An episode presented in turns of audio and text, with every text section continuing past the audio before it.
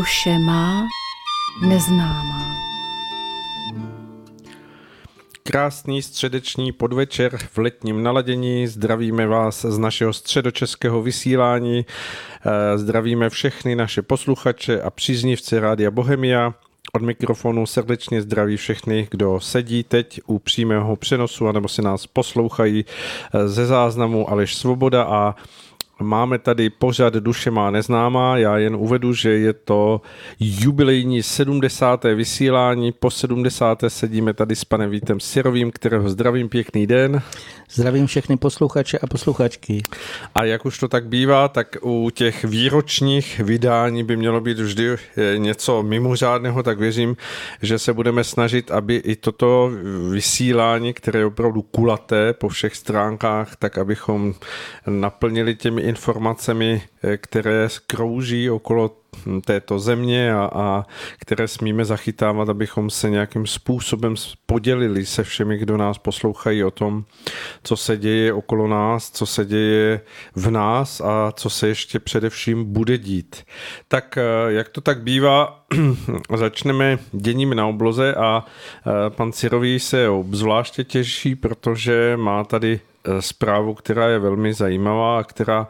eh, tak trochu se bude vymykat tomu, co teď jako lidé běžně sledují na, na obloze, tak on dohledal informace, které jsou velmi zajímavé. Tak co nám k tomu povíte, pane Sirový? No se najednou objevilo na více webech a na různých místech právě taková zpráva nová. Bylo zveřejněno, že se vlastně mm, odehrály veliké děje na jedné z nejjasnějších hvězd na noční obloze, nazývá se Betelgeuse Eh, nachází se v pravém horním rameni obrovského lovce neboli souhvězdí Orion. Abych to ještě připodobnil z našeho pohledu, prosím vás, je to levé, eh, je to nalevo. Je to vlastně velmi jasná rubínově eh, blikající světelná hvězda, to je nejbližší červený veleobr země, tak to nazývají.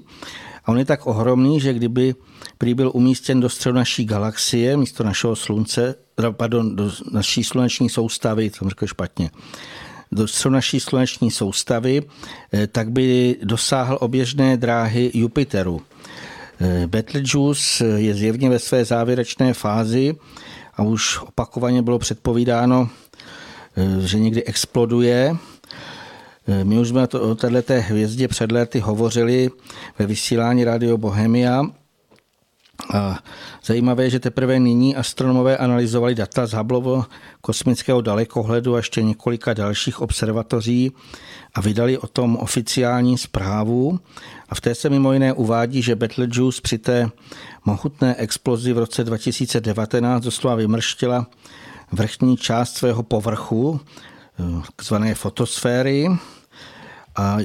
její velká část odletěla do vesmíru. Tím vlastně tato hvězda ztratila podstatnou část svého viditelného povrchu a kromě toho způsobilo to i gigantické výrony energie. Ačkoliv slunce v naší soustavě běžně uvolňuje část své vnější atmosféry, takzvané korony, tenhle ten děj se nazývá jako výron koronální hmoty, tak Betelgeuse dle astronomů odpála 400 miliardkrát více hmoty, Eh, tak obrovský výron prý astronové nikdy předtím neviděli. Eh, výbuch této hvězdy měl vycházet z jejího jádra, pak to mělo způsobit jakési šokové pulzace, které nakonec odpálily tak velký kus eh, jejího povrchu, že vážil několikrát více než náš měsíc. A po ochlazení tohoto vyhozeného té hmoty se to mělo vytvořit nějaký oblak prachu a že to zablokovalo světlo vycházející z této hvězdy, což právě mělo způsobit to zeslabování jasnosti, které bylo v té době viditelné i ze země. Možná vy si na to vzpomenete, nebo s tom můžete dohledat těm, který to byl přesně pořád, tak jsme o tom vlastně mluvili, že se jako kdyby najednou zeslabovala ta hvězda a právě, že se očekávalo, že budou nějaké děje, tak teď takhle to popisují, což je teda velmi zajímavé to vlastně není všechno, protože Betelgeuse se ehm, popisuje vlastně kromě toho, že se chová neobvykle i teď, že se její povrch eh, nezvykle chvěje, jako by byla v posledních křečích, takový ten obraz mi k tomu přišel a ten její dlouhodobě už několik set pozorovaný pravidelný pulzační rytmus se zcela změnil. Astronomé popisují, že ta oscilace má nyní dvojnásobnou frekvenci oproti dřívějšku, což je veliký, veliká změna. Jinak eh, konečným osudem této hvězdy, jako vlastně představme si, to je velikánské slunce, jako typ té hvězdy, že má být exploze za vzniku takzvané supernovy. A až k tomu dojde, tak eh, a k naší zemi vlastně doletí její světelné paprsky. To je důležité si uvědomit, ona uvádí se, že je kolem těch 600 světelných let od nás vzdálená. A my se ještě vlastně k tomu pak ještě vrátíme, ale takže to znamená, že tenhle ten okamžik třeba tam může být, to vypadá, že nic není, ale až vlastně sem ty světelné paprsky eh, doletí, to znamená, pokud by ta exploze se odehrála a ty, to záření, které z téhle exploze vychází, tak se najednou na nebi jakoby rozsvítí velké světlo, které by mělo být viditelné i na denní obloze. Jinak zajímavé je, že vlastně eh, přestože ten Orion teď není tak viditelný, protože to patří k zimním znamením, tak na eh, denní obloze v podstatě třeba ráno je v podstatě eh, nad obzorem poměrně dost vysoko, takže by to bylo eh, viditelné. Kdyby někdo chtěl ji sledovat, tak Orion bude vlastně od, už od srpna pozorovatelný krátce před svítáním na jeho východě a poměrně jako si myslím, že by to i bylo jako viditelné. A potom eh, nejlépe, nejlepší viditelnost, nebo nejlépe ho bude možné nalézt na té zimní noční obloze, to si myslím, že nikdo nepřehlédne, takové ten pás Orion, jsou ty tři hvězdy, co jsou vedle sebe a kousíček od nich nalevo nahoře je vlastně hvězda Betelgeuse. Hmm. Ono to utváří pás takové postavy, která má u pasu meč, takže myslím si, že to každý dokáže najít velmi dobře. Tu, to jsou hvězdí, mm, když se to daří i mně, tak si myslím, že už to dokáže opravdu každý. Takže sledujme to a uvidíme, co se bude dít v tom uh, souhvězdí a nejenom tam, protože samozřejmě Eh, ten celý vesmír je v pohybu natolik, že můžeme vnímat, že opravdu se dějí věci, které byť eh, zatím jako nedoráží v tom směru, abychom je eh, tady fyzicky viděli nebo vnímali tím smyslovým vybavením, které máme, tak, tak je velmi mnoho lidí, kteří vnímají, že, že ve vesmíru se opravdu odehrávají nějaké věci, které dosahují zatím toho jemnějšího Eh, našeho nastavení eh, v tom mm, duševním a duchovním eh, vnímání, to se víceméně shoduje velké množství lidí. No a co se děje v přírodním dění, to asi také vidí let kdo, protože si myslím, že ti lidé, kteří běžně to nesledují, tak prostě nemohli minout zprávy o tom, jak se dějí opravdu převratné věci v přírodě, ať už se jedná o řeky, ať už se jedná o Eh, působení sopek, ať už se jedná o požáry, ale pan Cirový to má nachystané eh, v takové eh, důsledné posloupnosti, takže mu dám zase slovo, ať o tom popovídá on. Tam je to tak, že skutečně v těch předchozích týdnech se projevil vlastně všech živlů natolik zesílili,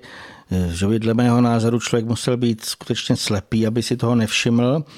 A doslova do očí bíjící jsou ty extrémní rozdíly v jejich projevech na těch různých částech země že některé oblasti třeba byčují silné vychry a liáky,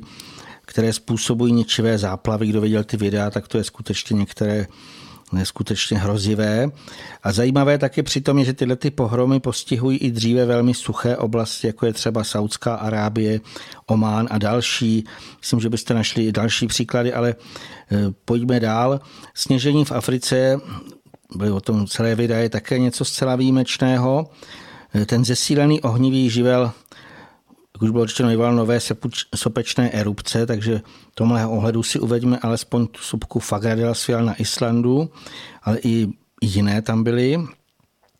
Kromě toho vlastně Apollon nyní v létě e, vysílal, ale vysílá i teď. Já myslím, že každý to cítí, jakmile se mraky rozeženou a rozsvítí se sluníčko, takže to je skutečně silný sluneční žár a to vyvolalo, že v mnoha zemích to způsobilo extrémně vysoké teploty.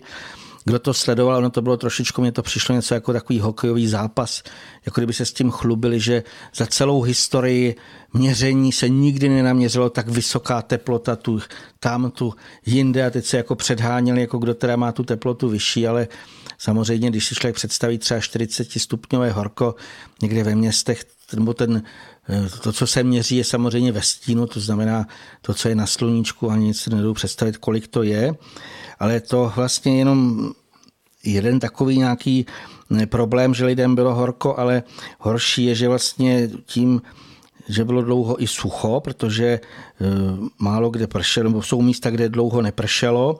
takže jednak byly ty ničové požáry, zase když je člověk vidí,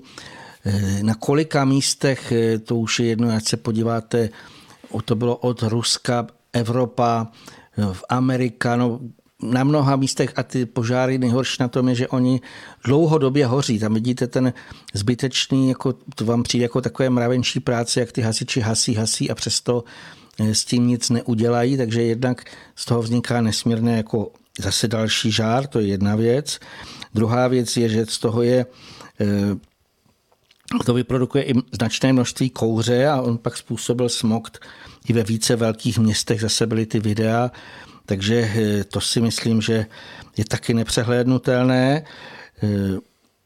další vlastně takový ten problém těchto těch déle trvajících horek a samozřejmě i ten dlouhodobý nedostatek srážek na některých místech způsobily nebývalá sucha. K těm nejmarkantnější došlo třeba ve východní Africe, na severu Mexika, v západních oblastí USA, ale třeba Čína byla samozřejmě velmi, velmi eh, tím Eh, bych řekl, to je zase něco neupřehlednutelného. Chcete k tomu něco? No, myslím, že teď proběhly zprávy o tom, že ta jedna z největších řek Číny, Yangtze Tiang, eh, má veliký úbytek vody a ohrožuje to velké množství obyvatel, protože samozřejmě v Číně těch obyvatel je mm, všude hodně, tak je to obrovský počet lidí, který je tím dotčený. A samozřejmě je zajímavé, že se objevují tím poklesem hladin na mnoha místech artefakty, které byly dlouho skryty a z toho se asi dá vyčítat to, že, že i to je něco, co nám má eh, promlouvat, že se vynožují věci, které eh, hovoří z dávné minulosti, což je také velmi zajímavé. To tak, to bylo nejen teda v té Číně, ale i na jiných místech. Mnozí třeba sledovali evropské země, uvádělo se, že to třeba jsou největší sucha za posledních tisíc let. A tam právě, eh, kdo viděl ty videa, jak se z těch vysklých koryt řek nebo jezer vynořily třeba prastaré chrámy, kamenné monumenty, dokonce ale i válečné koráby. Eh, skutečně to je něco takového, co nemůžeme přehlédnout. Hm, já si myslím, že každý, kdo zhlédnul takovéhle zajímavé záběry, tak zřejmě pochopí, že se děje něco skutečně neobvyklého ale já bych tam dodal, že bytosti nám tímhletím nepřehnutelným dění zjevně dávají najevo nebo nám něco závažného sdělují. E, jako jednak to, že bychom vlastně konečně měli pochopit, proč a kvůli čemu jsme zde na Zemi, jak se máme chovat k ostatním bytostem i k přírodě jako celku. Ale kromě toho značný úbytek vody poukazuje nejspíš i na to, že to jde o nějakou předzvěst dalšího mnohem silnějšího dění. Mně tam přišel obraz, že to vlastně podobné, jako když před příchodem vlny tsunami nejprve o několik metrů klesne ta hladina vody a myslím, že jste to i zažili, nebo viděli jste zase, to se stalo, myslím, někde v Indonésii. v Indonésii, v Indonésii, že nejdřív takhle ta voda jako klesne dolů a právě bylo zvláštní, že tam turisté místo, aby jako všechny ostatní zvířata utíkali někam na kopečky, tak oni si tam šli sbírat eh, mušličky. A v podstatě potom přijde jako teda ta ničivá vlna, která to zase všechno zaplaví tak eh, to pro mě je taková jeden obraz, který tam eh, v podstatě můžeme eh, i si z toho nějakým způsobem vyčíst. Takže je jasné, že bychom vlastně měli pochopit nějaké tyhle ty varování a můžeme to brát i jako upozornění na to, že jsme skutečně v samotném závěru soudu neboli velké očisty, o tom jsme tady několikrát mluvili, ale skutečně ty světové hodiny už odbíjejí poslední údory před 12. My sice s ohledem na ty miliardy let trvající čas na této zemi nevíme, jaký námi měřitelný časový úsek je mezi těmi jednotlivými údery,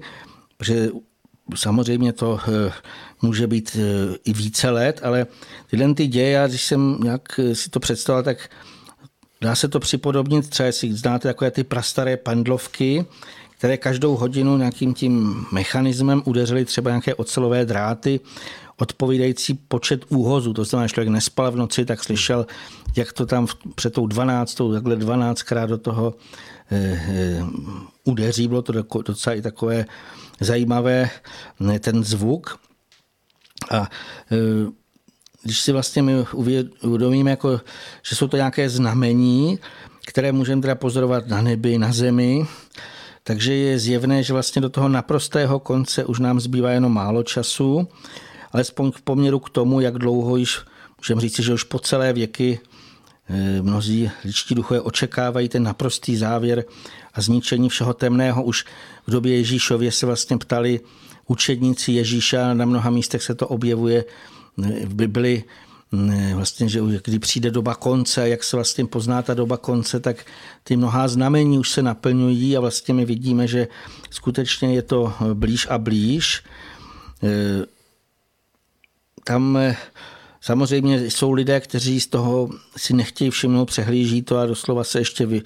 využívají v těch nejhorších špatnostech, ale kromě to vlastně je zjevné, že všechno se skutečně stále rychleji vrací naspět, ať už třeba jako nečekané úmrtí, jinak eh, o tom se vůbec nemluví, samozřejmě vždycky se řekne příčina smrti nez, neznámá, ale dochází k tomu i u mladých lidí, u sportovců, v takových docela nečekaných případech nebo nějaké těžké fyzické či psychické choroby tak dále. Jinak, že se vlastně všechno nebývalé zrychluje, se projevuje i v délce pozemského dne.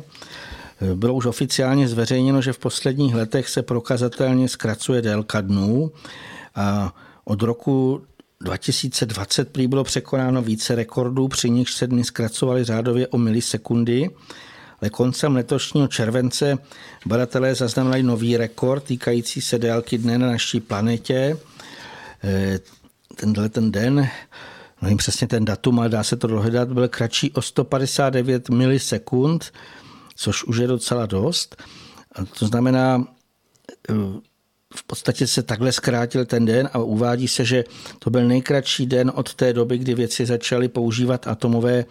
hodiny k měření rychlosti rotace Země. Odborníci prý nedokáží přesně vysvětlit, proč se to děje, ale předpokládají, že to souvisí se změnami osy rotace. Já bych v tomto ohledu odpověděl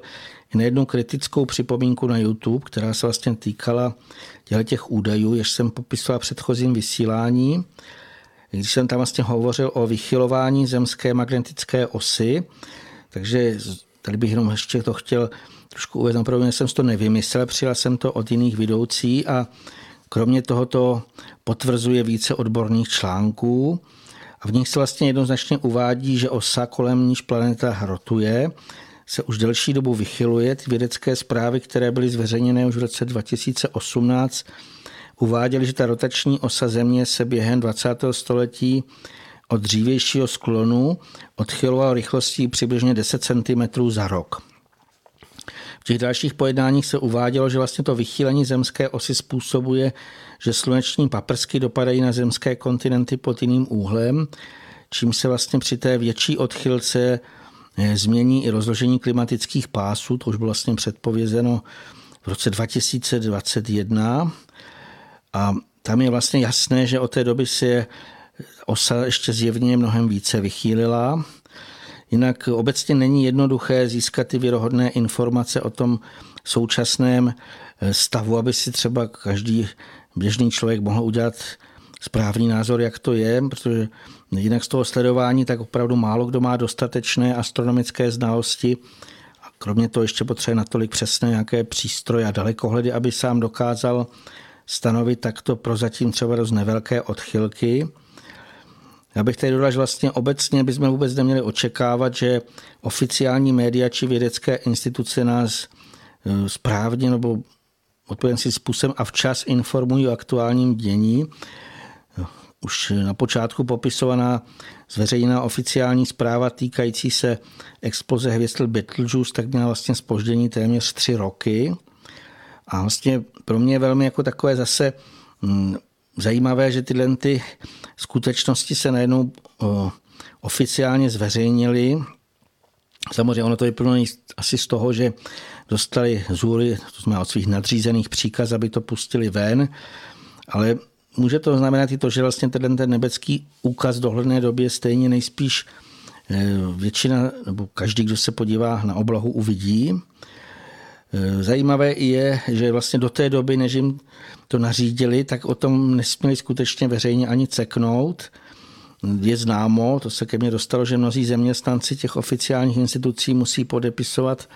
dodatek k pracovní smlouvě, jež se týká naprosté mlčenlivosti o věcech, které se vlastně doví, dokud eh, jejich vedení tyhle ty informace neuvolní a nepovolí jejich zveřejnění. Tenhle ten způsob znesvobození eh, se nazývá lidově roubík. A když si vlastně to uvědomíme, tak zjevně pochopíme, že musíme hledat nějaké jiné zdroje informací, nebo sami pozorovat dění jak kolem sebe, tak i na obloze. Já myslím, že mnohé můžeme zjistit sami jenom při bedlivém pozorování slunce a měsíce. Jsou samozřejmě každý to může a vidí tyto planety nebo tyto e, hvězdy. Tak znamená, lze pozorovat i změny místa jejich východu, třeba pozměněný svit nebo další dříve nebývalé jevy. Samozřejmě většina z lidí naší moderní civilizace na to buď nemá čas, nebo ani pořádně neví, co a kde se na nebi nachází.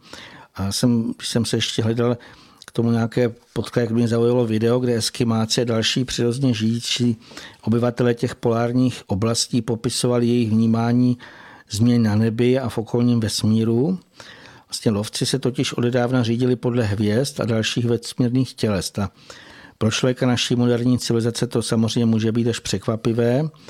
že do dneska vlastně někteří ty severští lovci se řídí podle hvězd. Právě, že když, protože tomu tak je, tak oni nám mohou popsat ty změny, které u těch více vesmírných těles pozorovali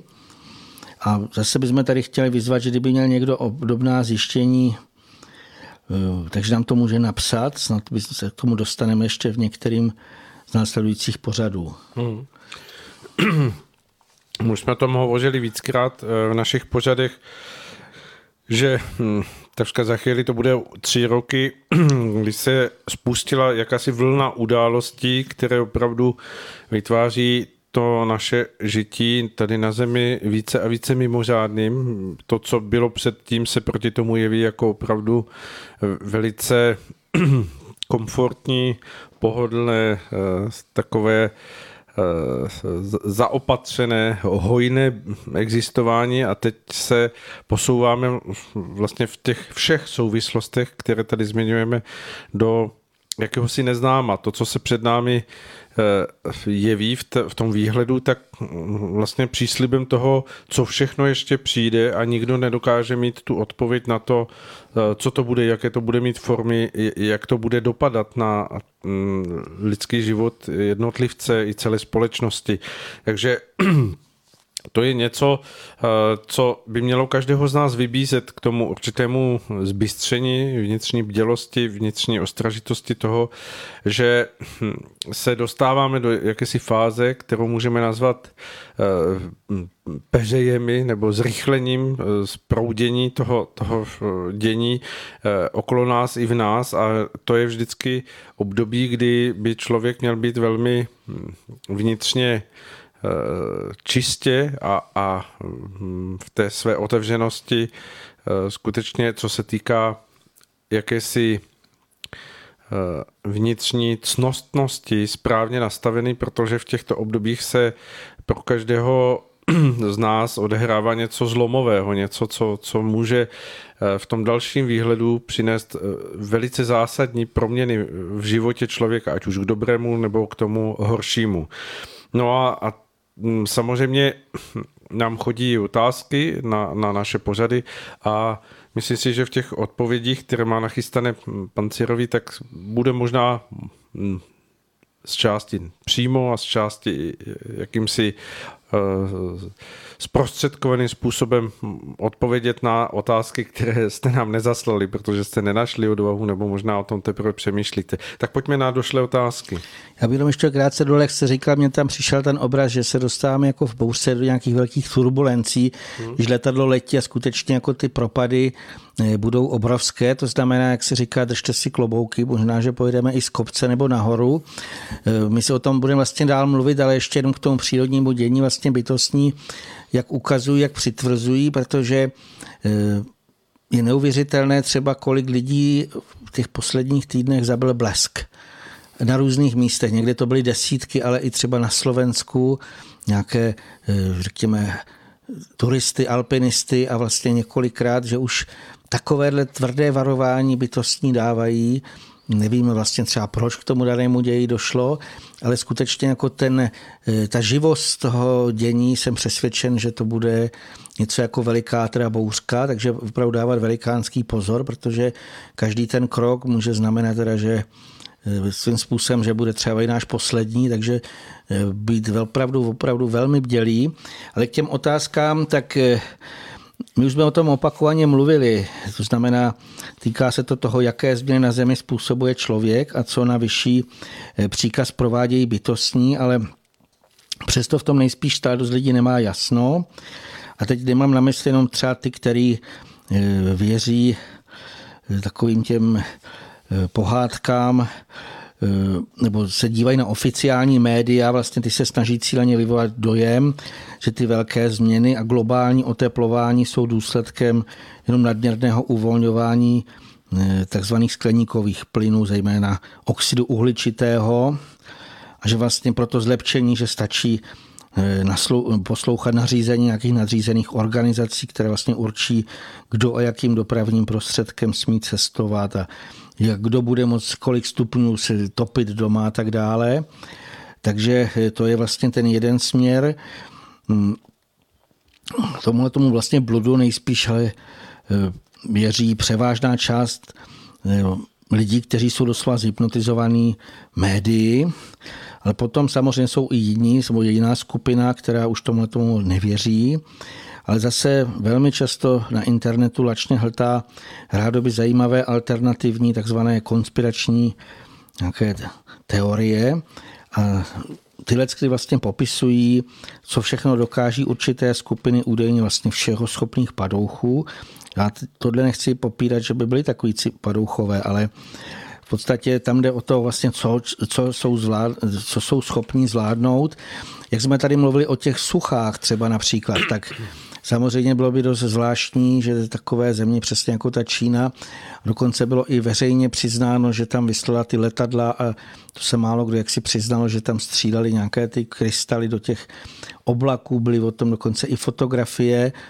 A nějak jsem nezaregistroval, že by se jim podařilo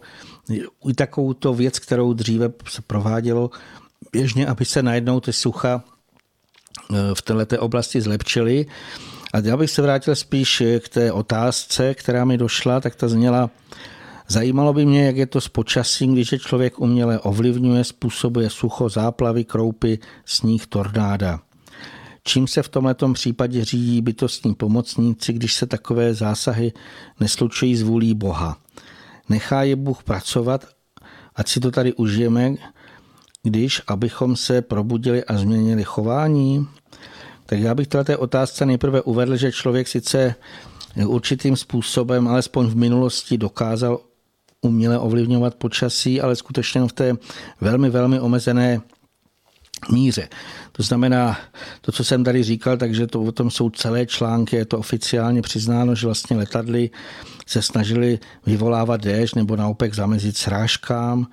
Říkali třeba, když byl Wimbledon, tak aby nepršelo, takže samozřejmě je to nějaký názor. No, s tím můžeme říci, že třeba se jim to někdy povedlo, ale já osobně už vůbec nevěřím tomu, že by lidé dokázali vyvolat třeba ty velké záplavy, kroupy, tornáda a podobně. Protože pokud by tomu tak bylo a pokud by ty vlastně nejbohatší vládnoucí klany tohle dokázali, tak by tyhle ty pohromy jistě nepostihovaly tak často určité oblasti, třeba USA, Číny a další místa, vlastně, kde jsou skutečně ty výrobní koncerny, které produkují ty rozličné skryté prostředky hromadného ničení. Taky je třeba zajímavé, jestli jste slyšeli o Dubaji, jak je to nesmírně vlastně že jo, bohaté, že tam jsou nejbohatší a mají z ropy obrovské zisky a staví tam, se snaží takové gigantické různé stavby. A i tam měli neuvěřitelné záplavy v podstatě a takové to dění, které jednoznačně kdyby eh, to lidé dokázali ovlivňovat, tak by si nenechali ničit ty své, to, co si tam jako takovou tu svoji eh, chloubu nebo na co jsou pišní. Eh, že v podstatě, když jsou že kdyby ty kazy světě byly natolik schopní, že by dova, do, skutečně dokázali vyvolat na jimi určené místě takové nějaké ničivé pohromy, tak by to nejspíš mohli směřovat třeba na Rusko nebo na další země, kde žijí podle nich eh, méně hodnotí nebo méně cení lidé, kteří jako skutečně se snaží, aby je třeba vyhladili.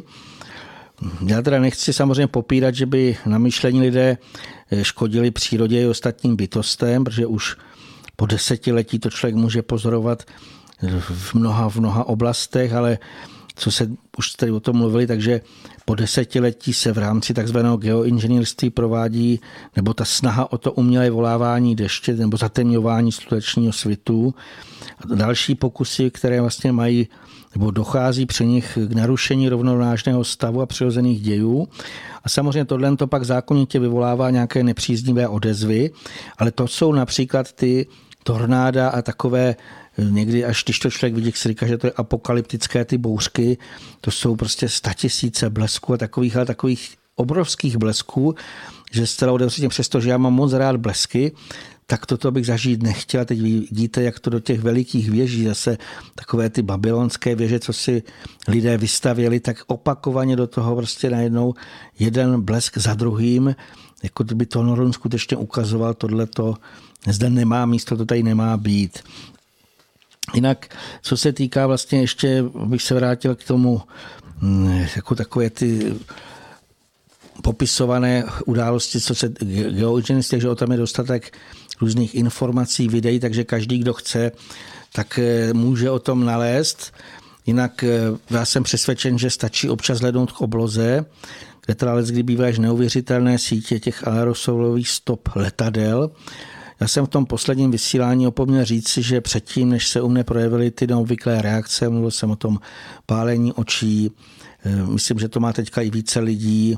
začal jsem smrkat, kýchat, mnoho lidí má zase i různé pupínky na různých místech, takže v podstatě, když jsme jeli k těm mým známým,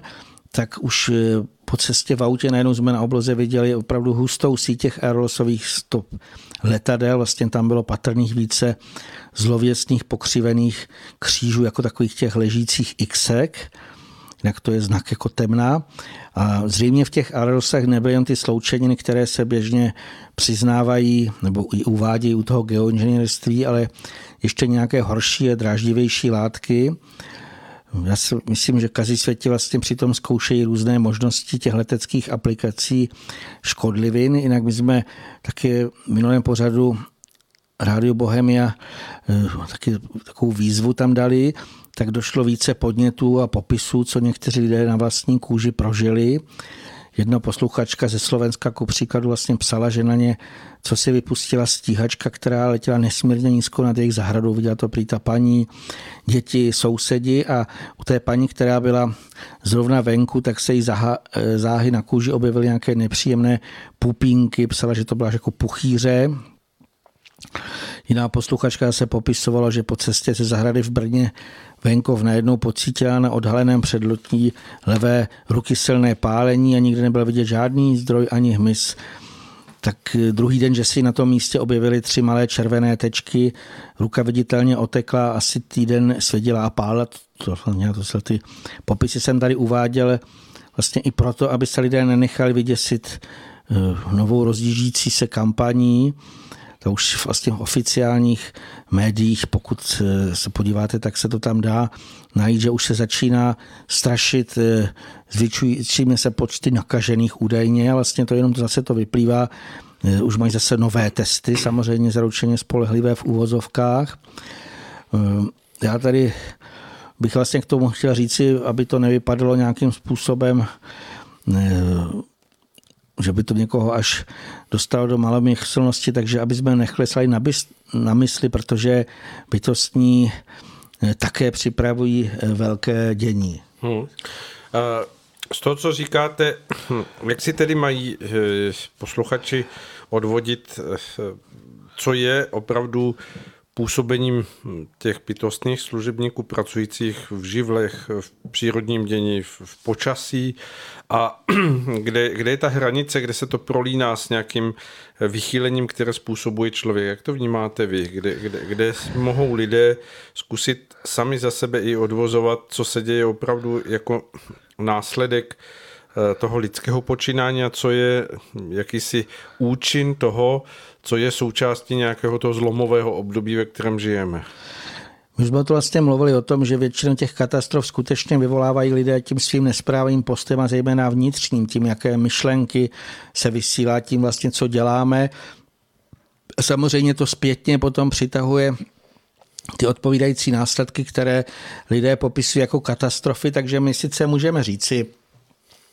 že skoro, eh, že za všechny tyto eh, jako nepří, nesmírně nepříjemné věci, protože když vidíte třeba ty vlny, jak to spláchne třeba tisíce domů, stovky tam mají mrtvých a teď ještě to bahna, ta špína nebo ty požáry, vidíte ty hořící domy, tak samozřejmě to asi je hrozné, ale můžeme říct, že zatím samozřejmě to lidský, ten lidský faktor je v tomhle rozhodující, ale provádí to už bytostní služebníci. To znamená, lidé něco vyšlou nesprávného a je to přesně jak je to i u osudových eh, těch nitek tkaných, že pokud toto vlastně z nás vychází, tak zpětně nám to přináší nějaký ten děj, který je skutečně hrozný, ale provádějí to vlastně bytostní. A já když bych se vrátil k tomu, co už jsme zde říkali, že kdyby lidé byli tak schopní, tak proč by najednou vysychali velikánské i někdo viděl třeba ty evropské řeky Čín, v Číně a na jiných místech. V té Číně tam jsou to stovky milionů lidí, kteří jsou skutečně závislí na té na té řece a v podstatě eh, jsem přesvědčen, že vlastně už bytostní ty otěže, které jim člověk se snažil eh, násilně vlastně, jak se říká, jako vyrvat z ruky a aby on to určoval, takže oni vlastně provádí. Když svezem jakýkoliv oheň, tak to je věc salamandru a ještě tam třeba je neuvěřitelné v těchto těch případech, že vidíte ten obrovský třeba vichr a i ohni, takzvané ohnivé tornádo, kdy ještě tam dají skutečně ten vzdušný vír, který to dělá. Takže já jsem vlastně přesvědčen, že převážná část těch dějů je bytostných. Ono to máte i takovou tu jednoduchou e, zkoušku, že když třeba někdy chcete zapálit kamna najednou vám to nechce chytnout. A teď vy tam můžete dát všechno možné papíry a sirky škrtáte a ono to ne, hořet. A samozřejmě i u těch velkých požárů, tak se říká, že ten spouštěcí nějaký prvek je třeba člověk, že si někdo udělá eh, táborák a nechá ho tam, já nevím, jestli ho tam jenom eh, nedohasí, nebo jestli se ještě u toho ty lidé opí a potom tam prostě odhazují cigarety. Takže samozřejmě tam můžeme říct, si tady udělal člověk nějakou chybu. Na druhou stranu to, jestli se ten požár rozšíří třeba na stovky hektarů a hoří tam týdny, měsíce, tak to už je vlastně práce bytostných. Takže já jsem vlastně přesvědčen, eh, že naprosto převážně většině těch případů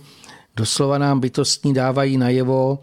my tady jsme ti, kteří jsou silnější. To neustále snaží přehlušit z obou stran. To znamená, jak už ty globalisté, kteří tvrdí, uděláme takové opatření a tím to zvrátíme. No, je to docela legrační, když si vezem, jak chtějí narovnat třeba zemskou osu, jak chtějí změnit svit slunce, to je úplně až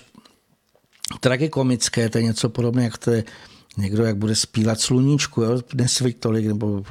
nevím, jak bych to popsal, ta druhá skupina, jak už jsem tam říkal, takové ty, kteří se popisují harp a další systémy a teď říkají, co vlastně všichni ty lidé umí a vy vidíte, že toho moc neumí, protože přesně ty místa, kde vlastně jsou ty koncerny, tak najednou je tam postihne jakýkoliv z těch projevů živlů. A e, to jsou to věci, o kterých my se třeba ani nedovíme, to vždycky jen tak, jak bych to nazval, e, jenom tak nepřímo se doví člověk, že třeba nefungoval několik dní nějaký jako ten server, co Soho ukazovalo snímky slunce. A vlastně oni to vysvětlili tím, eh, že v té oblasti, kde teda nějaký ten, ta hlavní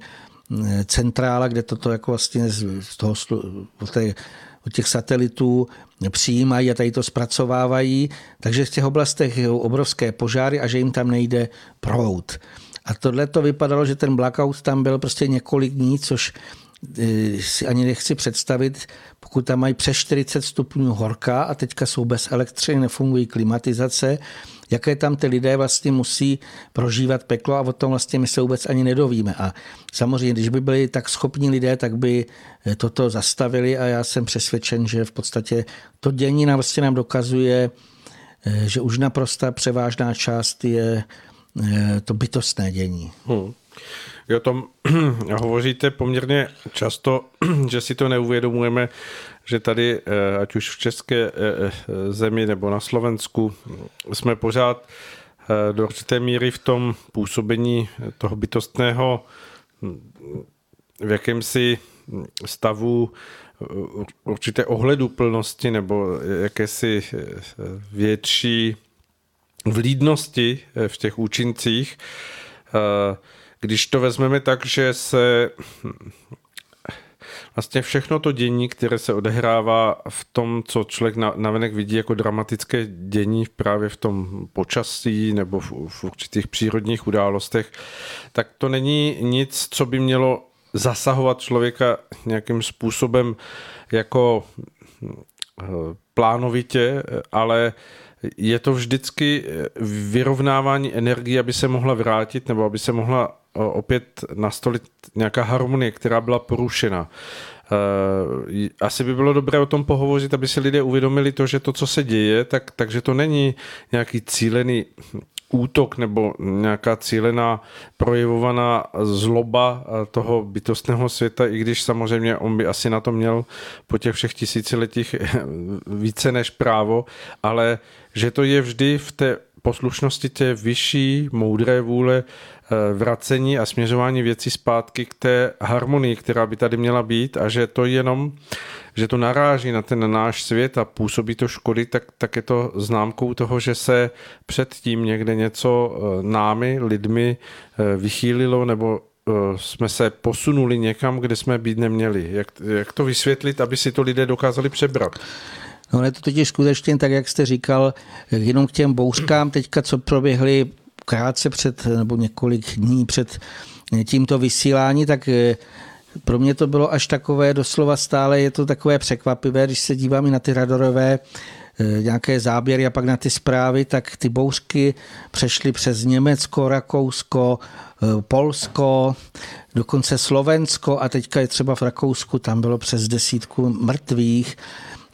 Všude možně vlastně čtete, co to udělali, ať už to byl vychr nebo záplavy. A e, u nás to byl takový krásný zalévací deštík. Vlastně se to skutečně jako na některých místech malinko třeba byl nějaký rozvodněný tok, ale obestlo nás to, to znamená, e, já jsem přesvědčen, že e, je to až pro mě zvláštní, ale zřejmě alespoň trošičku možná, že už tady víc lidí ví o bytostných a snaží se nějakým způsobem tak nebudeme to moc jako opakovat, ale skutečně jsme v nějaké zvláštní ochraně. Co se týká vlastně těch bytostí, jak jste o tom říkal, tak oni čistí. To už jsme tady popisovali, čistí ty různé myšlenkové formy a, a další. A kdyby jsme asi viděli tu nádhernou hierarchii těch právě třeba, co jsou v těch bouřích a tak dále, jak vlastně oni úplně přesně ani opít ta záplava nejde dál, nebo eh, ty různé projevy, že oni vlastně přesně mají určený, jakou drahou to má jít, co to vlastně tam má udělat. My vůbec nevidíme třeba i ty karminská vlákna. Velmi často se lidé podívají, proč třeba do někoho udeřil ten blesk. I tohle to si myslím, že je na různých místech popisováno, že vždycky to má nějaký nějakou tu příčinu. A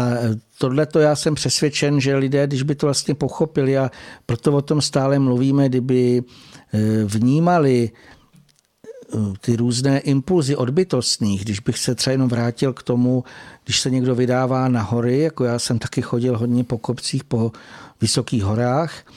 a vždycky jsem se snažil už tehdy naslouchat, eh, vnímat práce bytostných, jestli můžu, jestli tam mám jít, nebo jak vlastně,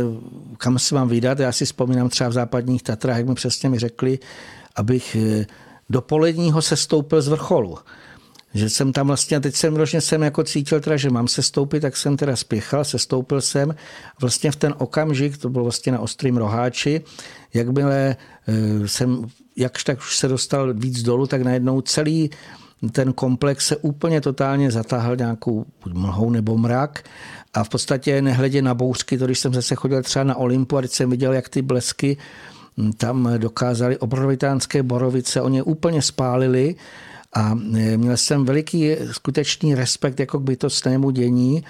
a v tu chvilečku vlastně člověk si může ušetřit víc než polovinu problému. Stačí, že takto naslouchá, takže já bych doporučil eh, všem posluchačům, kteří o tom alespoň trochu přemýšlí, aby skutečně vnímali, co mohou a neustále byli v tom stavu, jak bych to řekl, za prvé eh, poslušnosti odbytostných, protože některé ty blesky, co jsem viděl, jak prostě udeřilo do kopce,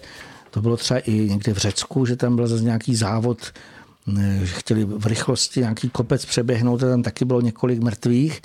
Vidíte, kolik blesků do té hory vlastně udeřilo, tak eh, nechtít už takovéhle nějaké překonávat nějaké, eh, nevím, jaký to má důvod, proč se lidé takto vlastně chtějí eh, předvádět a naslouchat a potom to, co jste vlastně říkal, projevovat bytostní vděčnost za to, že prozatím stále to můžeme říkat, nás zase nic tak hrozného nepostihlo, i když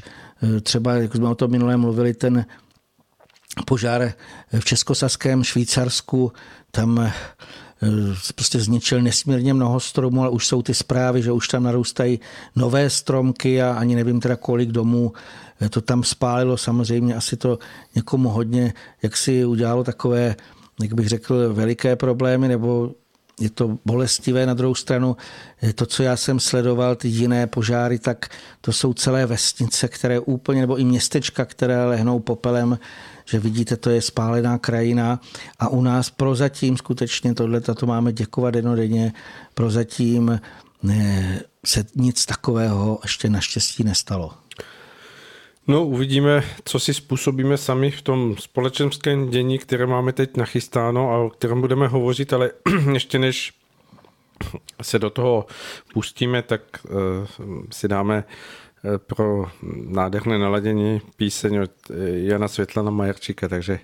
no, kratičká pauza s příjemným um, proladěním hudby.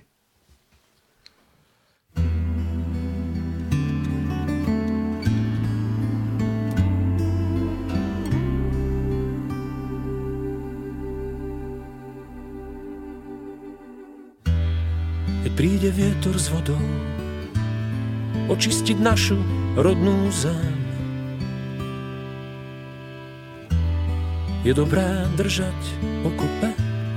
vedome slúžiť, pomôcť viem. Nebude vtedy času na nič, snáď iba na to podstatné. Pokoru lásku pieseň, slovo, zahodiť môžeš ostatné. Tak choď a spievaj, nech piesen zuní krajinou. Tak choď a spievaj, veď netúžil si za inou. Tak choď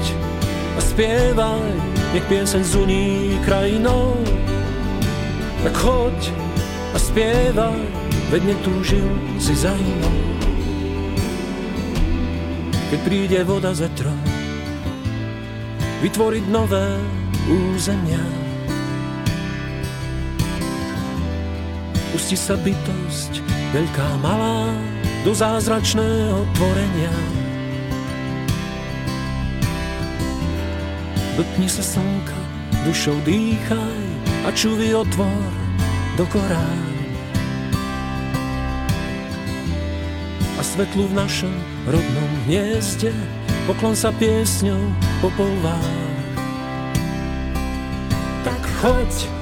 a spievaj, nech piesen zuní krajinou. Tak choď a spievaj, veď netúžil si za inou. Tak choď a spievaj, nech piesen zuní krajinou. Tak choď a zpěvaj, ve mně túžil si za jinou. Tak choď a zpěvaj, nech pěseň zuní krajinou. Tak choď a ve mně túžil si za jinou. Tak choď a zpěvaj, nech pěseň zuní krajinou. Tak choď a ve mně túžil si za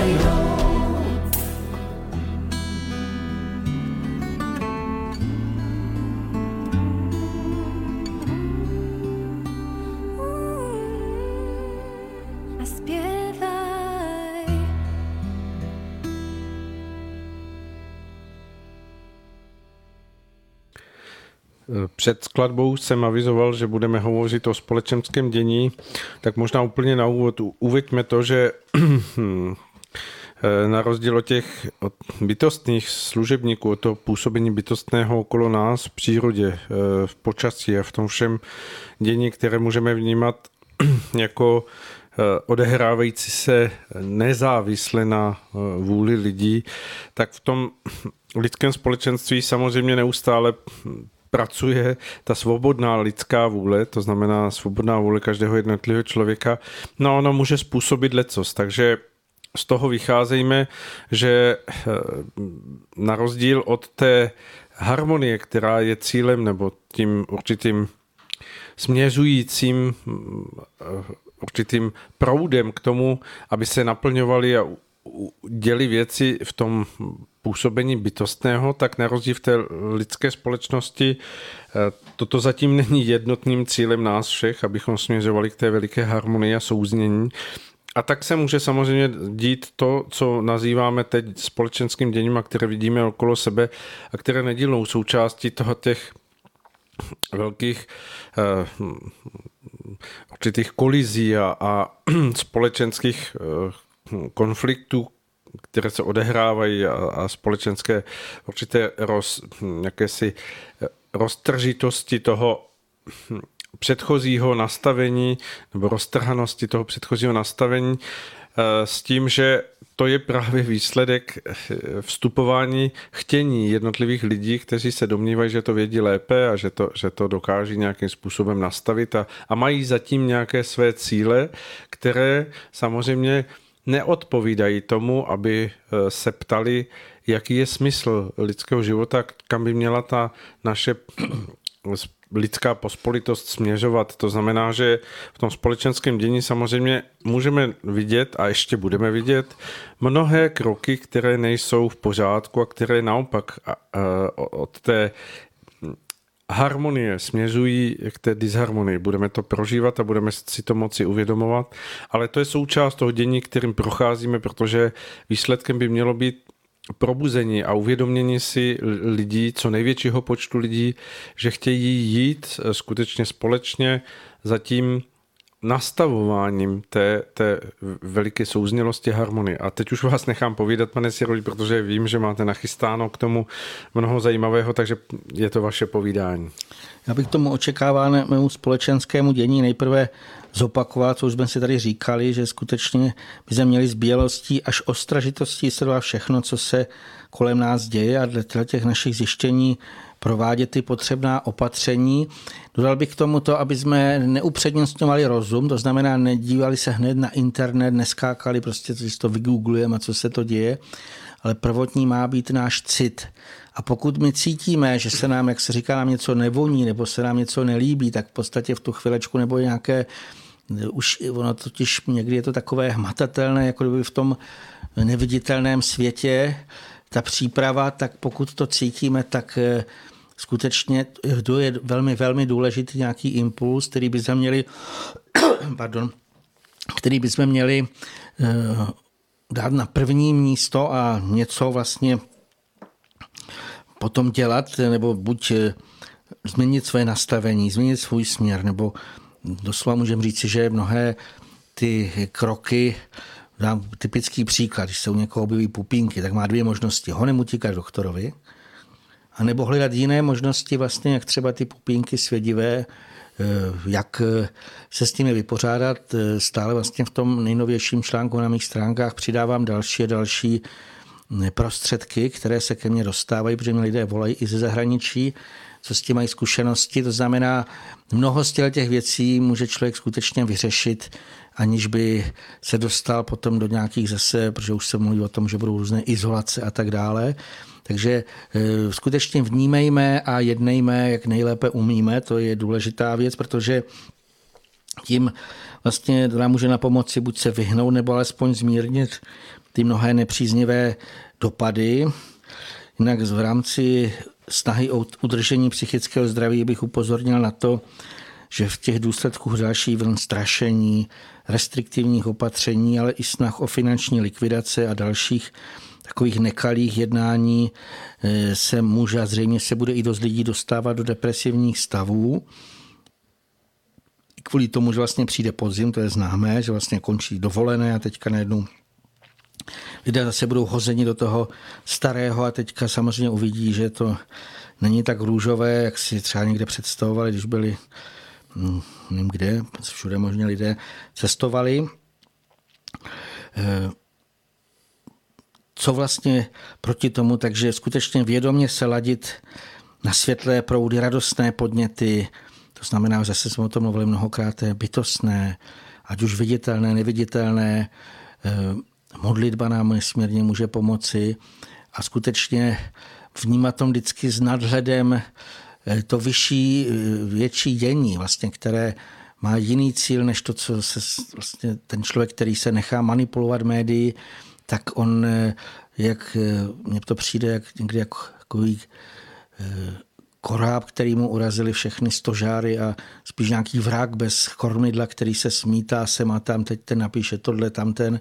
To je určitě špatná cesta, ale pokud skutečně eh, my jako liští duchové máme schopnost se naladit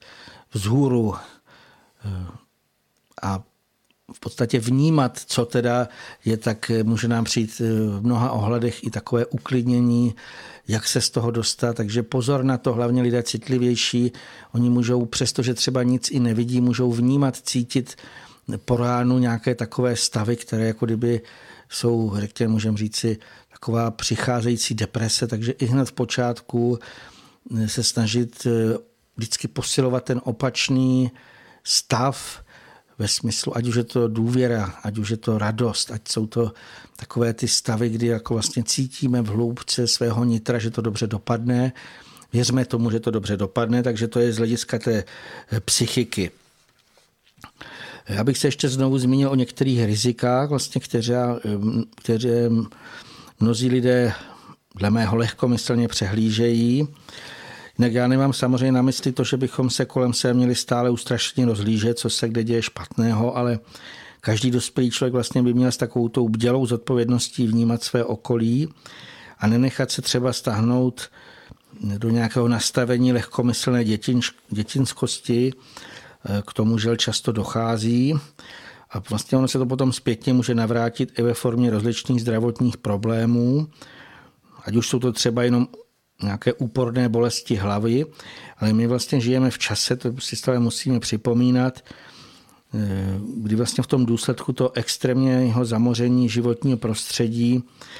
eh, na nás mohou nepřízně zapůsobit rozličné chemické škodliviny. My už jsme tady o tom opakovaně hovořili. A já bych teda takový příklad, že vlastně v dnešní době rizikové, ku příkladu i to, když někdo pobývá déle venku, u konvenčních polí, když právě probíhaly žně a vlastně bylo sucho. Eh, myslím, že každý si v tomto případě všiml, že se přitom většinou do okolí šíří hodně prachu a ten nejen, že zapáchá, ale je v něm vlastně i koktejl chemických škodlivin. Takže už jsme tady o tom mluvili, každý už o tom slyšel na mnoha místech, že se užívá více druhů pesticidů a já jsem přesvědčen, že vlastně nejhorší bývá předklizňový randáp, který se nedlouho předtím, než se to eh, poseče, tak vlastně se to tím postříká. Už když jsem měl sem, tak vždycky je mi tak hodně až to smutno, když jdu kolem polí třeba slunečnic, které předtím byly krásně zlaté a teď jsou najednou celé jako takové hnědé, špinavé, mrtvé. To vlastně cítíte, že to je jako pole, které už nežije. Vlastně to jsem přesvědčen, že vlastně to je randap. Ale obzvlášť co se týká obilí, jak byla sklizeň obilí, takže každý si říkal, jak se to daří, ale skutečně právě pokud ty pole byly stříkané všemi možnými chemickými látky, tak je jasné, že oni nezmizí a ta část z nich se třeba tam zůstává na polích a vítr vlastně může zanést i dost daleko. A právě ta vysoká koncentrace pesticidů a dalších škodlivin bývá právě v tom prachu, jež se vlastně při sklizni kombajny rozpráší do dály. A tam je třeba jasné, že když někdo nechce tohle brát na zřetel a zbytečně se po delší dobu těmhle těm škodlivinám vystavuje, tak tím může nejen sobě, ale i třeba dalším lidem, které tam přivede, způsobit eh, i dost nepříjemné zdravotní problémy. Eh, takže upozorňuji, že i takovéhle maličkosti eh, mohou být z mého pohledu velmi důležité. Já bych obecně chtěl zdůraznit skutečně už tu naprostou nutnost rozvinutí plné zodpovědnosti za všechno, co děláme, říkáme, jakož i za vlastně za všechny vnější a vnitřní projevy. Že když se rozhlédneme kolem sebe, tak vidíme, že dost lidí stále jakoby svěřebě odmítalo tu vlastní zodpovědnost. To bylo velmi takové patrné, hlavně v době dovolených. Jakoby si to mnozí z tohohle toho slova vyvodili, že vlastně všechno je v té době dovoleno. Tak se třeba po nocích bujaře halekalo, ať už s alkoholem nebo v jakémsi vynuceném rozjaření, kdy i bez něj. Tam v tom tanci či veselém zpěvu a dalších radovánkách se vlastně ovšem lehce přehlédne blížící se nebezpečí nebo i ta možná záhuba. Teď si připomeňme, že tomu přesně tak to bylo na Titaniku. Jinak, eh, co se týká těch bujaře halekajících lidé, jedinců vlastně, nebo nejen jedinců, víc lidí to bylo, oni tím navenek jednak dávají bezohledně slyšitelně najevo, že jim naprosto jedno, že tím třeba narušují noční klid, a to nejen lidem, kteří chtějí spát, ale oni tím zabraňují i bytostným v jejich tak potřebném tkaní. Hmm, to si myslím, že třeba je nesmírně patrné i bytostná měsíce, se celé jiné, pokud vlastně ona něco tam prochází k takovým dějům nesmírně důležitým, na které vlastně by se člověk měl buď v tichosti, v modlitbě, nebo i ve spánku naladit. A samozřejmě nelze to, když někdo toto narušuje. Mně tam na tom přišlo nejsmutnější, že se vlastně takto jaksi chovali i lidé, kteří už třeba mají vědění o bytostných i závažnosti naší doby. Když jsem se zamýšlel nebo jsem se snažil pochopit, proč se mnozí lidé takhle chovají, eh, tak samozřejmě jedna varianta je, že je to důsledek eh, vnitř, nebo řekl bych, že hlavní je, že vlastně to důsledek vnitřního nedozrání a z toho vlastně vyplývá i to zmiňované odmítání té bezpodmínečné zodpovědnosti. Ten obraz, vlastně, který mě přišel, že duch většiny z lidí jakoby ustrnul na určitém stupni vývoje. Samozřejmě ta druhá varianta je, že eh, přes ty zatemnělé duševní záhaly nebo vyzařování krve, když se do něco dostane, takže on taky ani nevnímá, eh, co se kolem něj děje, nebo co mu napovídají buď duchovní eh, pomocníci nebo bytostní. Tu vnitřní nedozrání, abych to chtěl tady trošičku nějak tak přiblížit k těm obecně známějším případům a tam mně přišel ten obraz takzvané mentální zaostalosti, při níž se na určitém stupni jako zastaví vývoj dítěte. E, samozřejmě my si tady dodáme i z hlediska tohohle toho e, problému, který je veliký, e, to znamená, ať už se to nebo nějaká mentální zaostalost, nebo tenhle ten stav, takže to může vyvolat i vstříknutí určitých chemikálí do krve malého dítěte a v důsledku toho se vlastně nepříznivě změní vyzařování těla těch nejbližších duševních záhalů a tam vlastně důležité jsou zejména astrálního těla, které má utvářet tu nezbytnou spojku mezi fyzickým tělem a těmi jemnějšími duševními záhaly a vlastně ty mají zprostředkovávat chtění ducha, i všechna ta vyzařování. A samozřejmě tyhle ty pochody jsou naprosto nezbytné pro normální vývoj a fungování té centrální nervové eh, soustavy. A jestliže z nějakého důvodu dojde k tomu narušení či zabránění této energetické výměny mezi duchem a fyzickým tělem, tak se pak nemůže člověk eh, normálně vyvíjet ani projevovat. Eh, jinak zcela obecně tohle je známé, ale tak bych to ještě tady zdůraznil, že zejména u toho malého dítěte je nesmírně zranitelná ta centrální nervová soustava, takže tam v dnešní době stále častěji nachází dochází k nějakému tomu narušení toho řádného spojení v této oblasti. A vlastně důsledek toho může být, že se zastaví ten mentální vývoj třeba v několika letech dítěte, ale to fyzické tělo v důsledku toho naplňování přirozeného bytostného principu stále roste. Ono to může pak způsobovat dost problémů, když třeba 30-letý tělesně dospělý člověk, jehož mentální vývoj se může zastavit v těch dvou letech, chce jako malé dítě dosáhnout určitého cíle. Pan doktor Rusák, když si o tom eh, popisoval takový případ, jak to dopadne, když třeba takhle mentálně zaostalý dospělý muž uviděl v háčkářství velkého plišového medvěda, po něm zatoužil, tak v důsledku své tělesné síly se odnesl domů, prostě s tím nezmohli nic. Museli ho zaplatit a byl konec. E, možná, že někoho napadne, že většina není mentálně zaostalých, akorát, nebo spíše naopak jsou lidé rozumově značně výkonní, ale přestože tomu tak bývá, tak e, oni mohou být skutečně duchovně zaostalí, to znamená nevyvinutí. Samozřejmě dost lidí má značnou tělesnou sílu, rozvinutý intelekt, a tak si dokáží prosadit mnohé, a to i to, co skutečně odporuje boží vůli, takže už nechtějí plišového medvěda, ale jiné věci, které jim přináší tělesné potěšení. To je vlastně to, co jsme tady o tom, pan Soura mluvil, eh, že se svobodně se rozhodují a Potom ještě nejhorší na tom je, když jsou u moci a teďka mají skutečně ty prostředky, jak, co si, jak si vykonat, eh, tak to může být eh, dost, jako řekněme, ty následky mohou být dost pro pak tu zbytek té populace dost bolestivé nebo nepříjemné. A vlastně ten problém je, že vlastně ty lidé to činí a většinou nedokáží vnímat vlastně, co jim skrze svědomí napovídají buď jejich duch, duchovní pomocníci nebo bytostní a místo toho se spíše napojí na ty okolní myšlenkové formy nebo se dokonce nechají ovládat démonickými útvary, ty vlastně dokonce pudí k nějakým až hanebnostem. A aby jsme si vlastně představili, jaké jsou ty důsledky toho nesprávného vnitřního nastavení, eh, tak bych tady vlastně připomněl to, co Eh, nebo my vlastně to můžeme vidět samozřejmě kolem sebe, ale eh, můžeme to prožívat i v sobě, ale co se týká takových těch skutečně pro mě viditelných a slyšitelných vlastně projevů té duchovní nějaké, řekněme, zaostalosti, tak eh, to se třeba projevuje u lidí takovým tím dětinským žvatláním o nesmyslných věcech nebo různými hrádkami, které skutečně jsou nedůstojné dospělého člověka. Někdo by se mohl omlouvat tím, že když třeba štěbetají nebo si hrají jako děti, takže tím naplňují Ježíšovu radu, buďte jako děti, ale to jsem přesvědčen, že je jinak, protože Ježíš od lidí požadoval vlastně tu vnitřní čistotu a prostotu, takovému tomu ve smyslu bezelstnosti, dobrosrdečnosti, tak dále, ale určitě by nenabádal lidi k tomu, aby marnili drahocený čas pozemského vývoje, ať už v nějakých bujarých hrách, zpěvů, zbytečném tlachání.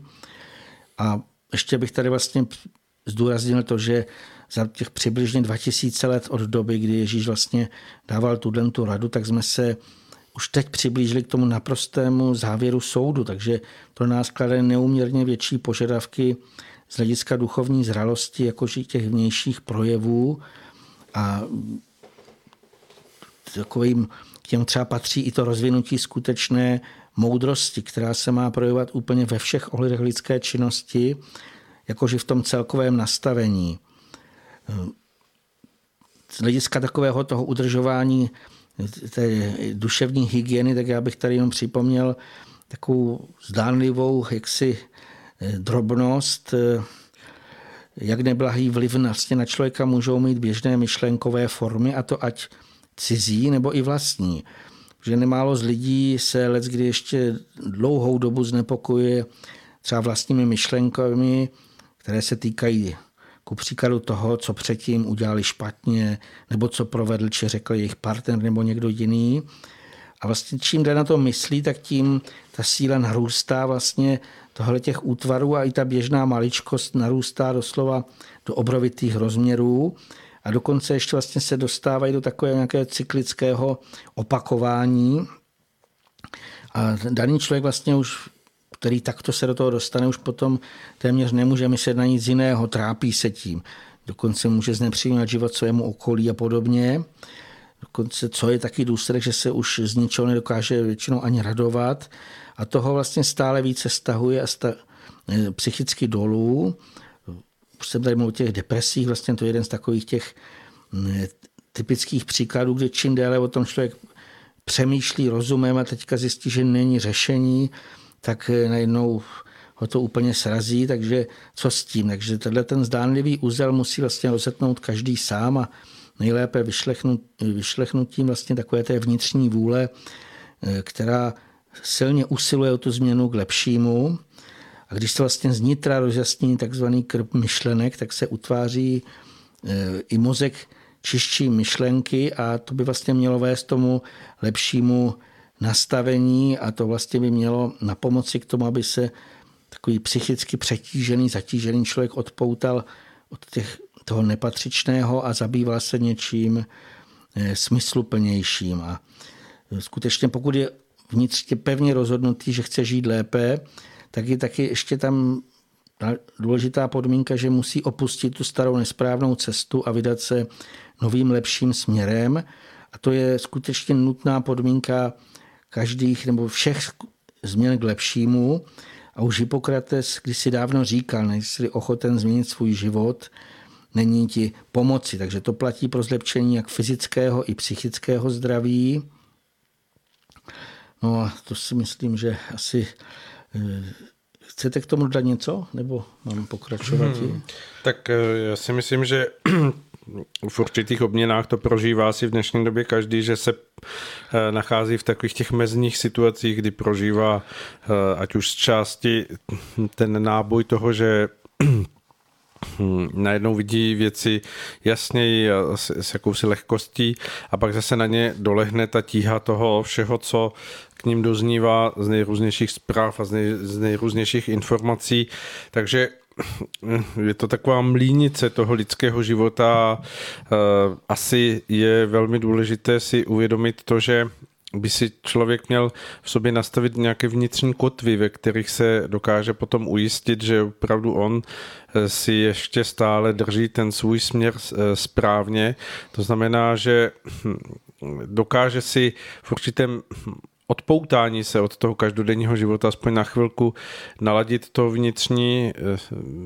jakési záření eh, toho čistého prožitku, eh, nějakého velikého díku, že přes to všechno, co se děje, tak, tak on smí v tom nějak existovat, smí se v tom stále ještě pohybovat a, a je mu dáno si to uvědomovat, protože mnoho lidí je těmi okolnostmi dnešního dění natolik eh, semleto, tak staženo do toho, do toho prožívání, že už si ani ne, nedokáže udržet eh, nadhled, nedokáže si uvědomovat to, že jde ještě o něco jiného, než o to, aby se nechali těmi všemi věcmi doslova spolknout a, a pohltit v tom hm, jakémsi klokotu, eh, ve kterém se to všechno odehrává. Takže je důležité dokázat si v sobě nastavit ty podmínky, ať už je to tím, že člověk vyjde do přírody, nebo že, že si dokáže sednout do, do křesla, pustit si krásnou hudbu, eh, vpustit si dveřmi do, do domu nějakou vůni ze zahrady, nebo si tu vůni eh, rozprostřít okolo sebe, eh, protože všechno tohle pomáhá k tomu, aby eh, se jeho nitro daleko lépe spojilo s tím nastavením toho uvědomování si té okolní reality v jakémsi pozitivnějším a, a vnitřně optimističtějším nebo vnitřně odvážnějším přístupu, že se to dá všechno překonat a zvládnout a tomu i hned vleje dostatek sil a to vyzáření té čisté radosti potom pro něho je daleko snažším. Je to něco, co, co se opravdu potřebujeme hm, učit, eh, potřebujeme s tím zacházet jako s něčím, co je jakousi hygienou nebo jakýmsi vnitřním stavem eh, nalaďování se eh, na něco jiného, než nám nabízí ten dnešní myšlenkový svět. Eh, každý k tomu má samozřejmě asi svoji vlastní cestu, své vyšlapané cestičky a tak by asi bylo zbytečné tady hovořit o nějakém jednom pohledu nebo jedné, jedné cestě, protože tak jako jsme skutečně různí, tak, tak mnoho těch cest tomu, jak člověk něčeho takového dokáže dosáhnout, je celá řada. A jen připomínám proto to, že nebo rád bych, aby jsme si to uvědomovali, bychom si to nenechali setřít, protože eh, teď eh, třeba když o tom hovoříme, tak si mnohý řekne, ano, ano, jako je to to, co bych chtěl prožívat, mít nějakou vnitřní kotvu v tom všem eh, zblázněném světě mít nějaké místečko, kde, kde si dokážu vytvořit ten svůj vnitřní prostor, klid, získat nadhled, získat zase opět uh, odvahu a, a mít nějakou vnitřní jistotu, tak aby, aby na to nezapomněl, aby se mu to zítra nestratilo, aby si to uvědomil, když se probudí, že, že něco takového má hledat, protože je to opora, která je nesmírně důležitá a věřím, že to mnohý člověk prožil, že přestože v hlavě nosí vyčtené myšlenky velikých mouder a dokáže je třeba i citovat za určitých podmínek, ve chvíli, kdy se dostane do té mlínice události, tak jako kdyby se všechno toto setřelo. A to, co je pro něho v tu chvíli důležité, je právě to, aby si dokázal udržet ten vnitřní klid, mír, nadhled, eh, pokoru, eh, vnitřní spojenost s tím, co ho činí skutečně tou zúšlechtěnou lidskou bytostí. To je něco, co potřebujeme mít v sobě pěstováno ve vědomí toho, co všechno nás čeká, protože eh, ty okolnosti budou na nás samozřejmě z toho vnějšího dění a z těch vnějších událostí eh, přinášet ještě větší a větší tlak, než je tomu teď. Je to tak, vlastně přesto, že jak jsme říkali třeba těm eh, bouřkám, řekněme, viditelným, to znamená výkyvům počasí, jsme prozatím chráněni tak v tom neviditelném světě, že to myšlenkový, emocionální, tam probíhají velikánské bouře a my jsme skutečně do toho všichni hození, kdo tady žijeme na této zemi. To znamená, pokud tam nechceme utunout, tak musíme skutečně vyvinout takovou jak vnitřní, tak i vnější sílu velmi často, aby jsme se nějakým způsobem z toho dostali vlastně ven, protože Eh, my pokud chceme něco dělat lepšího nebo dělat to lépe, tak v tu chvilečku je jasné, že to už znamená pracovati. A samozřejmě jsou lidé, kteří to chtějí a pak jsou lidé, kteří nechtějí na sobě pracovati a který potom jenom budou eh, se nechat doslova tou, když si představíme špinavou vodou všech možných těch mediálních zpráv a takovýchhle nesmyslů, že se do toho nechají jako kdyby vtáhnout bez odporu a eh, samozřejmě tam je velmi pravděpodobné, že potom Eh, podlehnou eh, těm lobby farmaceutického průmyslu nebo i jiným nějakým takovýmhle řekněme, věcem, které eh, nějak chce, vlastně je tam nějaký ten cíl samozřejmě hlavně co nejvíce vydělat. A samozřejmě tohle se může v brzké době skutečně velmi vymstít,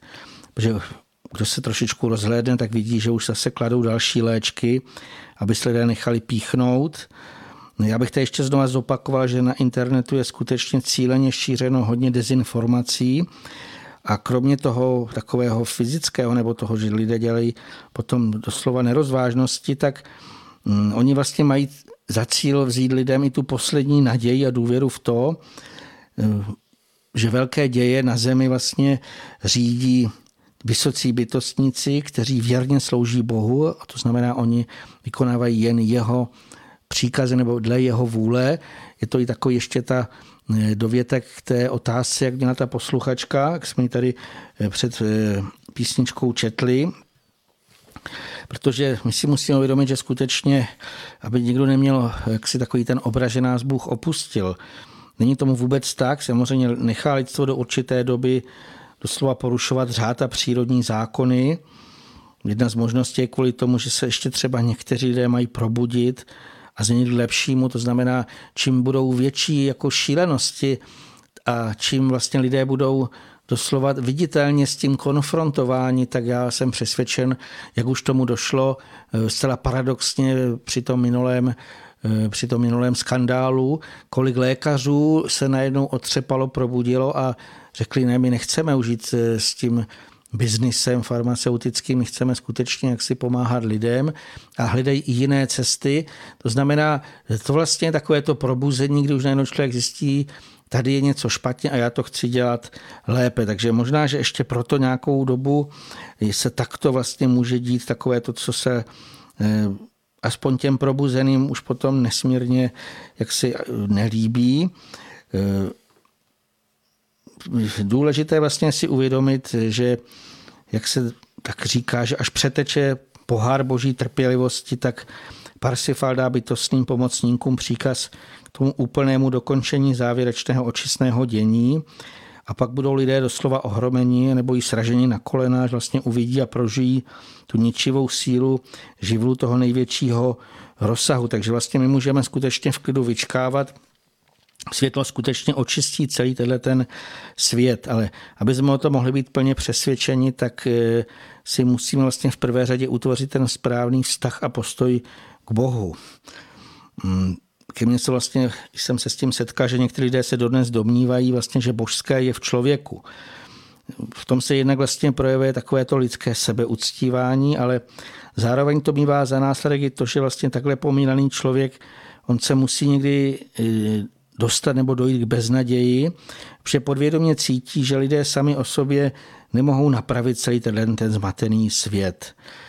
Mm, proto vytvoření správného vnitřního postoje a pochopení rozdílu mezi Bohem a všemi stvořenými bytostmi, abych tady uvedl překlad jednoho německého vlastně názvu,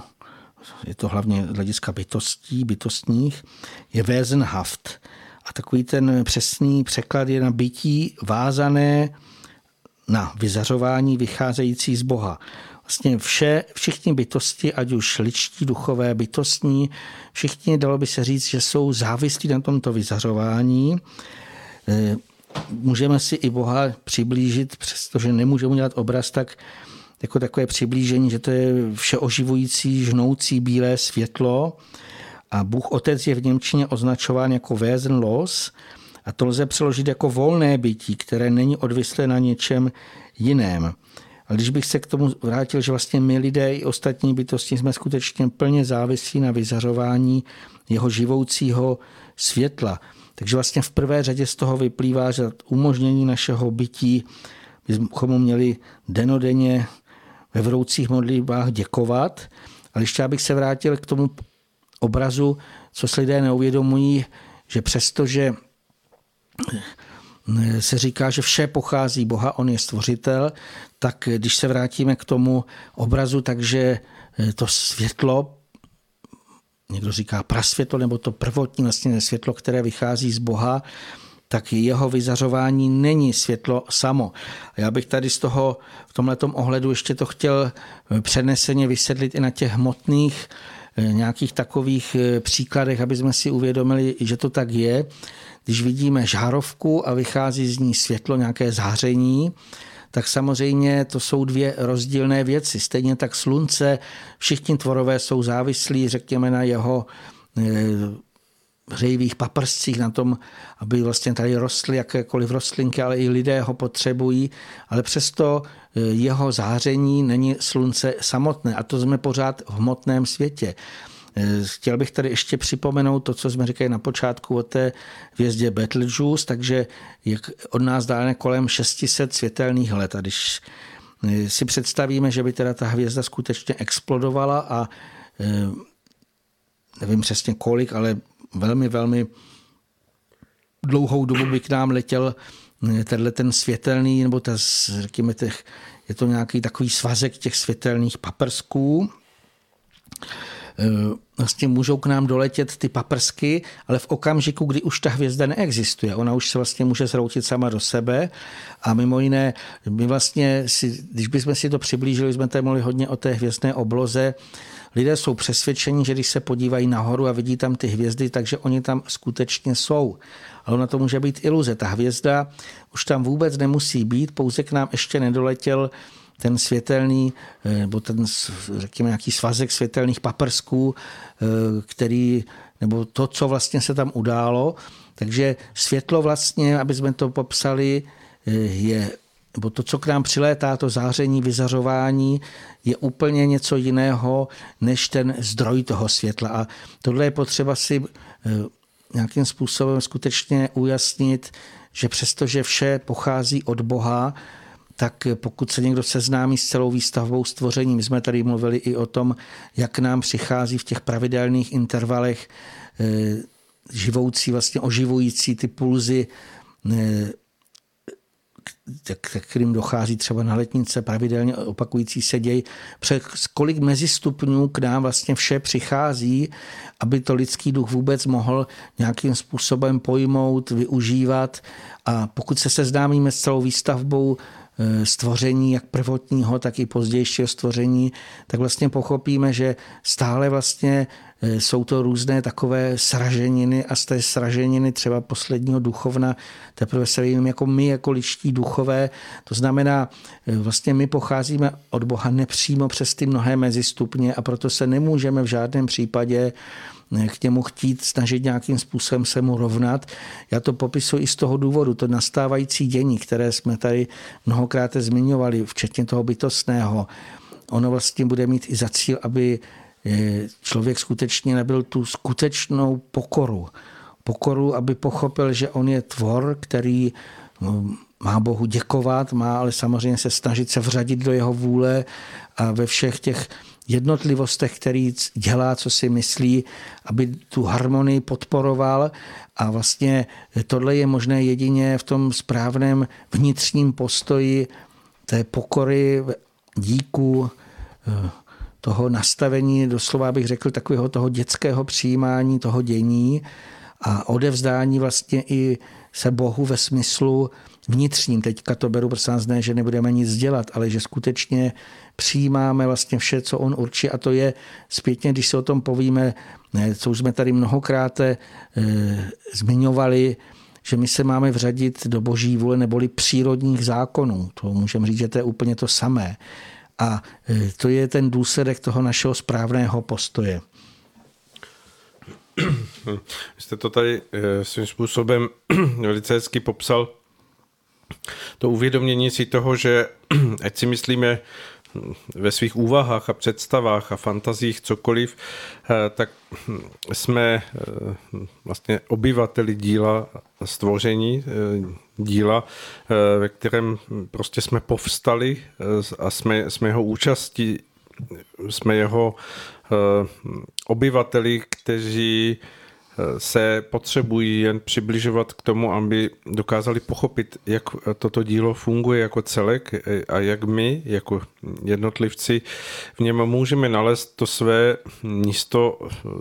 jisté zralosti, moudrosti, pochopení, protože čím více se přiblížíme tomu svému místu, které je eh, pro každého z těch eh, tvorů, kteří povstali ke svému vědomí v díle stvoření eh, předchystáno, tak hm, v tom můžeme nalézt jedině stále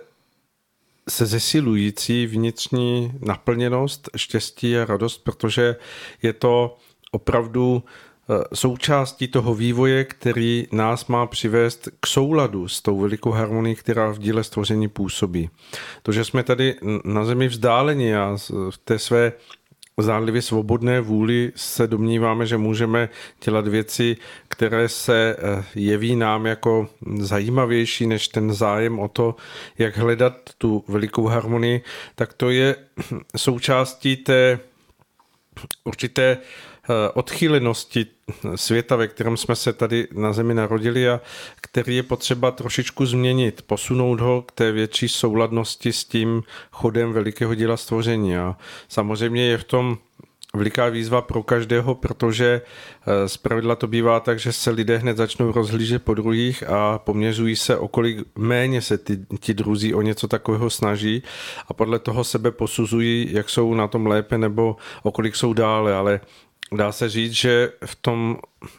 jak se vůči nám ten dnešní svět jeví, ať už přírodní nebo vesmír a celý ten chod dějů a událostí se nastavuje, tak nám ukazuje, že každý máme veliký díl v tom, jak se můžeme této eh, souladnosti s tou harmonií přibližovat, co všechno můžeme v tom učinit. A proto by se dalo říct eh, vzhůru do toho, s odvahou, pustit se do toho každý sám za sebe s tím, že to může změnit a může se o veliký díl posunout v té své vnitřní hodnotě člověka, eh, lidské bytosti, protože to je vlastně to přibližování se k tomu místu, kde máme být. Takže ať se děje cokoliv, ať budou přicházet ještě v tom vnějším nadcházejícím čase, který se samozřejmě přiblíží se zimou v té určité jakési větší chmurnosti a, a, a chladivosti, ať se bude přibližovat cokoliv, držme si ten jasný svit eh, našeho vědění o tom, že můžeme věci měnit a máme věci měnit k lepšímu a vždy se nám bude dařit, vždy se nám mm, přidají po boku pomoci a vždy budeme moci vnímat, i když častokrát třeba jen jemně a tence, že, že nejsme sami, že jsme obklopeni pomocemi, které právě vyplývají z té podpůrné činnosti Veliké harmonie díla stvoření. My třeba si uvědomili vlastně, že už před tisíciletími eh, naprostá většina lidí ztratila tu pravou víru, víru v nejvyššího. A v podstatě z toho vyplývají všechny další a další ty chyby a eh, ten návrat eh, je doslova více než potřebný a dalo by se říct, že bez toho my se nemůžeme dostat v tom vývoji dále, ať už z hlediska té důvěry opravdové, protože pokud přijdou nějaké ty těžší chvilky prožívání a pokud člověk bude stále lpět jenom na tom nastavením současné, na to z hlediska toho hmotného světa, eh, tak asi to bude velmi těžce snášet, ale pokud skutečně se dokáže v té nejvroucnější modlitbě napojit vzhůru, tak eh, jsem přesvědčen, že už jenom v ten okamžik eh, pocítí jakési uklidnění. Hmm. To znamená,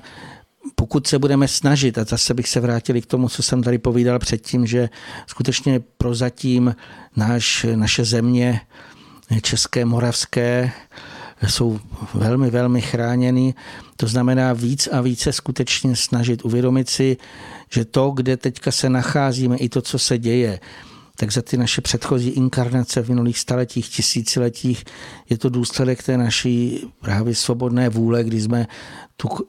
vyhybku přehodili tím nesprávným směrem. A teď se musíme usilovně snažit zase se vrátit do toho správného směru a vlastně nějakým způsobem pokračovat eh, do toho hm, vřazení se právě do zákonů. A jsem přesvědčen, že tohle ta cesta je pro mě alespoň to nejdůležitější vlastně ze všeho. Takže já bych popřál všem posluchačům, aby v sobě tu pevnou víru právě v to vítězství světla, aby stále jí měli úplně jako takovou tu to žhnoucí světlo před námi, zase když svezem to vnitřní světlo, by to mělo rozjasnit, že skutečně ono na konci, nevíme, kdy ten konec přijde, ale právě až se bude závěr veškerý jaksi velké očisty tak poté nastane takové to nádherné jitro vzkříšení a ti, kteří se do něj dostanou, tak si myslím, že mm, ten svět bude úplně jiný, nový, zářivější a vlastně odpadne všechno to staré. Asi si ani většina lidí nedovedu představit, jaké to bude, až vlastně zde vůbec nebude temno, ale teď ve smyslu ani myšlenek, a když se vlastně všichni, kteří zde zůstanou, vlastně vřadí, dokáží se potom i s bytostnými v takové té harmonické součinnosti nějakým způsobem eh, usilovat ku předu, takže dívejme se na tento cíl, ať už teda přijde cokoliv, protože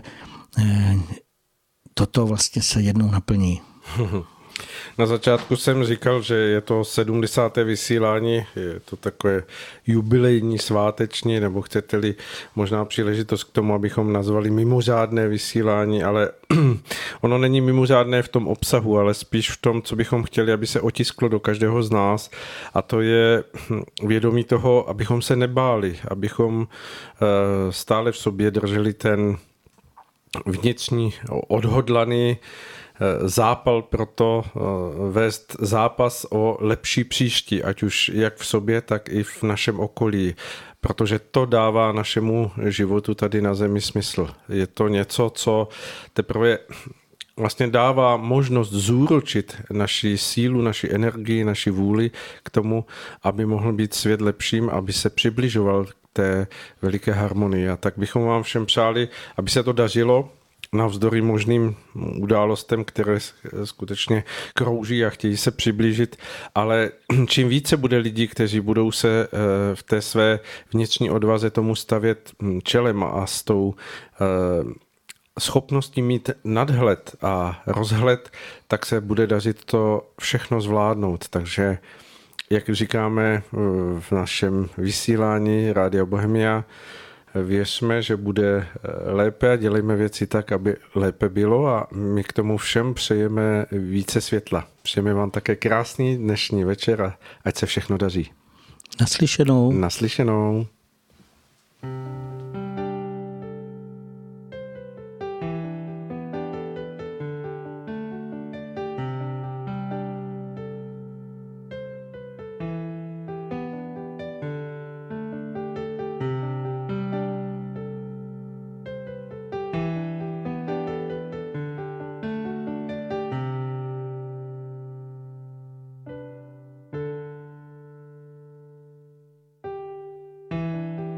Tak ako ticho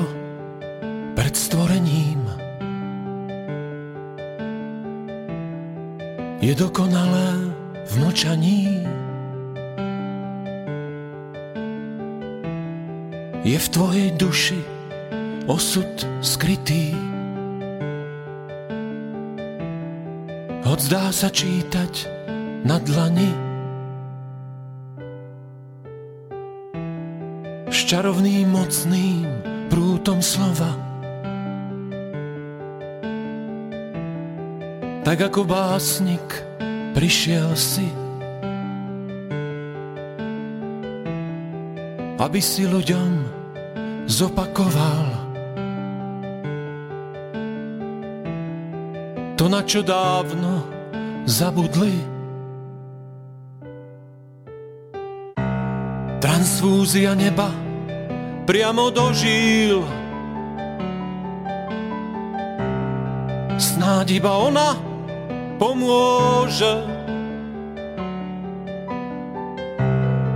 aby si človek v budúcnosti prežil.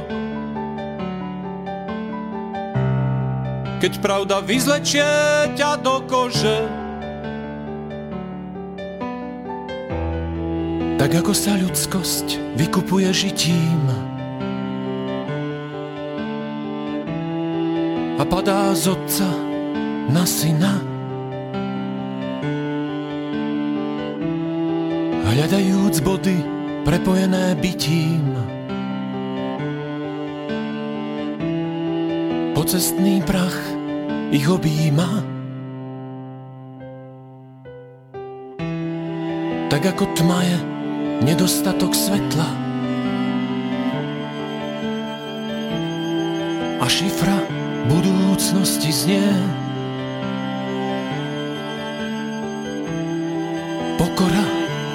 pre záchranu sveta a tvojho rodu volanie. Transfúzia neba priamo do žíl. Snáď iba ona pomôže, aby si človek v budúcnosti prežil.